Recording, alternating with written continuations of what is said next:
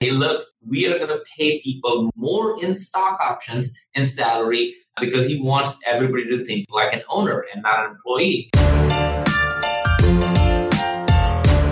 You're listening to the Flip My Funnel podcast, a daily podcast dedicated to helping B2B marketing, sales, and customer success professionals become masters of their craft.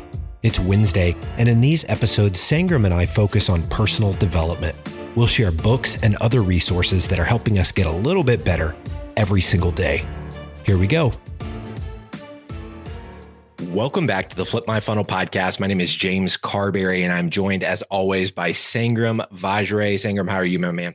And I can't wait to dive into this part three and part four as we get into the, the philosophy of Jeff Bezos and how many people are really thinking about this as something they should read, not just books, but actual shareholder letters. I think people are going yeah. crazy on it. Yeah. So this is the third part in a four part series that Sangram and I are doing on Jeff Bezos's first shareholder letter. And so Sangram, do you want to give us just a little bit of background, just at a high level of what we've covered so far so that we can dive into this third part today? Absolutely. So o- over the holidays, I ended up reading instead of a book this Jeff Bezos letters from 1997 that he has been writing every year and attaching the part uh, the, the first letter to the last like 20, 30 years of letters. So it's been it's been phenomenal to to just see those. And I've just just felt that this is so important to be shared. So I just we, we, we just discussed and we're gonna break it down from growth and customer obsession. Those are the two episodes we have done. And today we're going to dive deep into how, what is Jeff's philosophy on employee as an owner, what he sees employee's role in a company. And I think a lot of people uh, in leadership roles are really trying to figure out. And, and so there are some really interesting thoughts that he has been consistent. And that's the key word consistent across all of his letters since 1997 to 2017, the last one I read. And then, then the next one, the final one, which is do not miss that, which is what's his philosophy of day one, which I'll absolutely love. I love it. So we're going to dive into part three here, and a, a lot. You're you're very vocal, Sangram, about your philosophy around mission, people, and culture, and and a lot of really incredible companies have you know, similar variations to that. You call it the magic triangle, with mission being at the top and people and culture being at the footings. Can you talk about how your philosophy around, you know, the magic triangle relates to the third part of this series, talking about Jeff Bezos's philosophy around employees? Well, I mean, I'll be honest, James. I don't think we even come close to how Jeff really thinks about this. And, and he even said in one of his uh, shareholder letters that he's often interviewed by people who ask them like, "Hey, tell us about uh, how, what do you think about people in the company?" And and he would often quote himself uh, on, on this topic. He said, "Hey, look." You know, people tell me that they can work long hours, or or they can work really hard, or they can work really smart. And he said, but at Amazon, you can't choose two out of three. You can't be working long but not smart, or hard but not long and or smart. Like you can't figure out a combination. You have to work long, hard, and smart. And and the reason he says that is because when you're working on building something so important, so important that you're going to tell that to not only your your your family but your grandchildren. Like he he wants everybody to have that sense of purpose that we're building this something that is so important that we're going to tell stories about it at, with, with, our grandchildren. and, and and his whole philosophy is that we want everybody to work long, hard, and smart. And that's the only type of people we love to have at Amazon, which I thought was, again, from day one, kind of having that as a mentality and, and philosophy has been really interesting to me to, to hear. Yeah, I love that. Really making sure that folks know from the very early stages of the hiring process that what we're building here is incredibly important for culture at large for you know we're, we're making an impact on the world here and so we need you to be able to do not two out of three of these things, but all three. We need you to work long, hard, and smart. And so I love this concept. The next part that you mentioned that you wanted to talk about offline was around compensation. Can you elaborate on on this part of the letter? Yeah, man. Let's be honest and real about this thing. Is that people care about money, and, yeah. is a big factor, if not the factor, in a lot of people's decision making process. And again, from day one, from the very first letter that he wrote in 1997 to the shareholders, he said that, hey, look, we are going to pay people more in stock options and salary because he wants everybody to think like an owner and not an employee. And, and I think, James, you and I have chatted about this. This is something that we have done here at Terminus as well. Not knowing this is something Amazon's philosophy, but you know, I have been with a lot of companies going up and down, and I've seen companies got acquired that I work with, and I did not make anything on it, and I it, I was pissed off because of yeah. that. And and I remember a lot of people were too, and and that's something that we as founders never wanted to happen. So as a leadership team, we decided that every single person is going to have some sort of stock option because it is just not fair to ask everybody on your team to say, hey, act like owner, act like owner, where they have no piece in the entire equation when the company actually goes big. And even though everybody has put in all their time, sweat, you know, that that is what they have put in. So the fact that he had put in or baked in that mentality that your compensation is based on how the stock price work, it perfectly fits into the idea of one team philosophy, one team mindset, employees owner mindset. Stop talking, let's do it. And compensation is the perfect way to do it. Yeah, yeah, I love that. Are there any other things that you guys have explored beyond stock options, or or stock options really the the most common approach to solving kind of the the compensation issue? Well, I mean, I'll tell you, it's not one of the most common. I think most companies don't do that that I know of. So it is absolutely not a popular thing with investors, with with all that stuff, because you're you're pretty much taking off the ability to hire some bigwig from some other company, you know, to, to give them tremendous amount of stock options. That's what stock options a lot of time people use.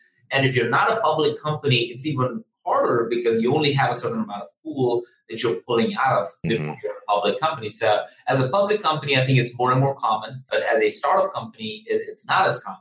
Uh, at the same time, James, I think you know, and, and we've talked about this, I think, on this podcast, is the idea, or one of our core values is one team. And and that one team philosophy has to be driven by certain parameters that, that allows everybody to feel like this is truly one team. Otherwise, it's just a buzzword or you know stuff on the wall kind of thing, right? So mm-hmm. compensation becomes a big part of it. What are the numbers that we are going to create compensation on matters a lot. So we all have one number as a company. Uh, whatever is our revenue goal that includes retention, that includes uh, expansion, that includes top line, bottom line growth. Once people know that includes the percentage of efficiency number. Once people know that those are all the key factors that go into that one team mentality and philosophy, I think it makes it super easy to have the right conversations with everybody, no matter where we're going. I love it.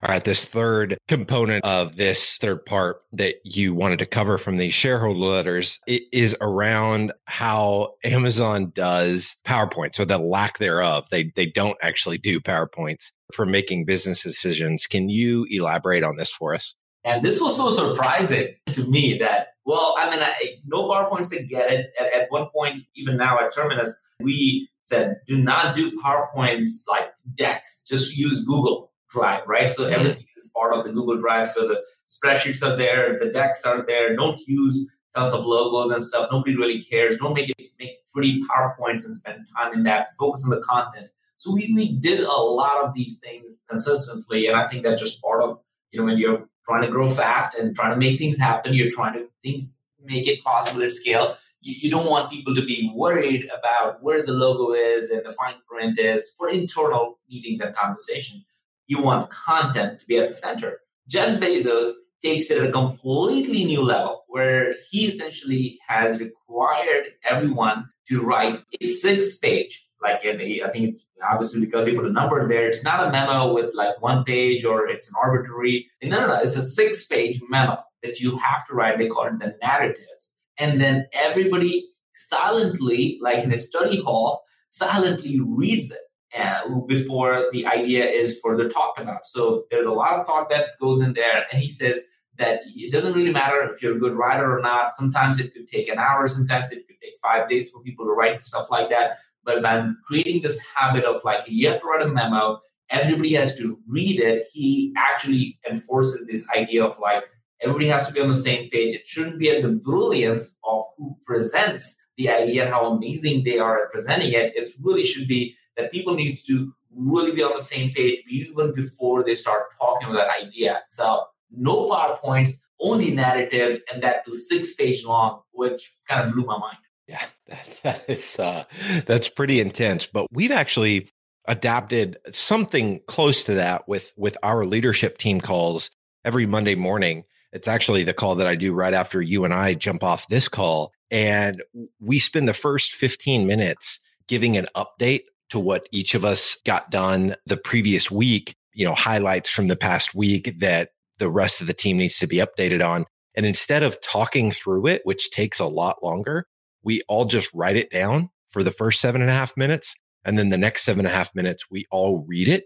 And that I, I so I can speak firsthand to how efficient that is. It just has saved us a ton of time and it keeps everybody on the same page. So it totally makes sense that this philosophy, when someone's presenting an idea at Amazon, they write this narrative and then everyone silently reads it. Then they dive in to discussing it as opposed to waiting on the person to you know, present it verbally, which can just take additional time. So I love this. Are there any other aspects that you wanted to talk about around this idea of, you know, Jeff's philosophy around employees? Well, I think it really was very clear throughout his eh, his and I'm calling it memos his shareholder letters, which seemed like a memo in, in itself, it was very clear to me, James, that he really had a unreasonably high standards. And and he said it himself, like, hey, look, we have unreasonably, or you to his employees, you need to have unreasonably high standards. And he I think he, he if he could, he would probably underscore that, put it in quotes, make it bold, make it 20 font size or something like that, this word unreasonably, because he believes that having unreasonably high standards is what has helped them be the number one company in so many different parts, being the company that has reached a trillion dollar market cap since Apple, one be the company that is into so many different businesses from not only selling books to the Amazon services that a lot of the cloud computing is powered on to now buying Whole Foods and do all that stuff. He's like, if you didn't have these unreasonably high standards, high, high standards, then you're gonna you're gonna not be moving fast enough. You're not gonna reap the benefits that we have.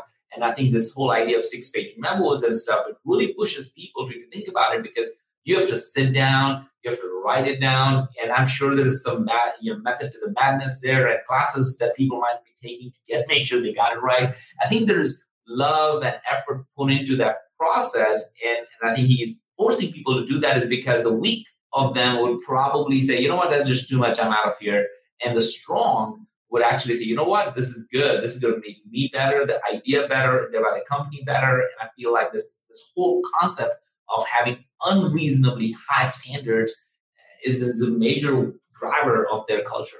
Yeah, yeah, I can definitely see that. So that being said, Sangram, what is your challenge for the listener today? All right. Well, so the challenge is literally, you know, let's just, just double down on that idea of unreasonably high standards as a leader in a company, you're listening to this podcast, you're obviously trying to be a better uh, 1%, 10%, 100% every day kind of person. So, with that being the case, what are your standards? Have you defined your standards in your organization for yourself? And if you have them for your team, and if you have them for your company, like if, if you haven't designed or if you haven't taken the time to write it down, what your standards are, what is your minimum standard of every one of the communication that you have, I think this is a huge opportunity to get in and figure out the standards you need to have so that people know what to expect and you know what to expect of people. And that, that I think can change the game. I love it. Awesome, Sangram. This has been fantastic. I am really looking forward to next week where we're going to be looking at Jeff Bezos's philosophy on day one. We're going to be unpacking that next week. But this has been phenomenal, man. I'm really looking forward to next week, but this has been amazing as well. Absolutely, man. And as we always say, without a community, you're a commodity. So stay tuned. You've been listening to the Flip My Funnel podcast. To make sure that you never miss an episode, subscribe to the show in your favorite podcast player. If you have an iPhone, we'd love for you to open the Apple Podcasts app and leave a review. Thank you so much for listening. Until next time.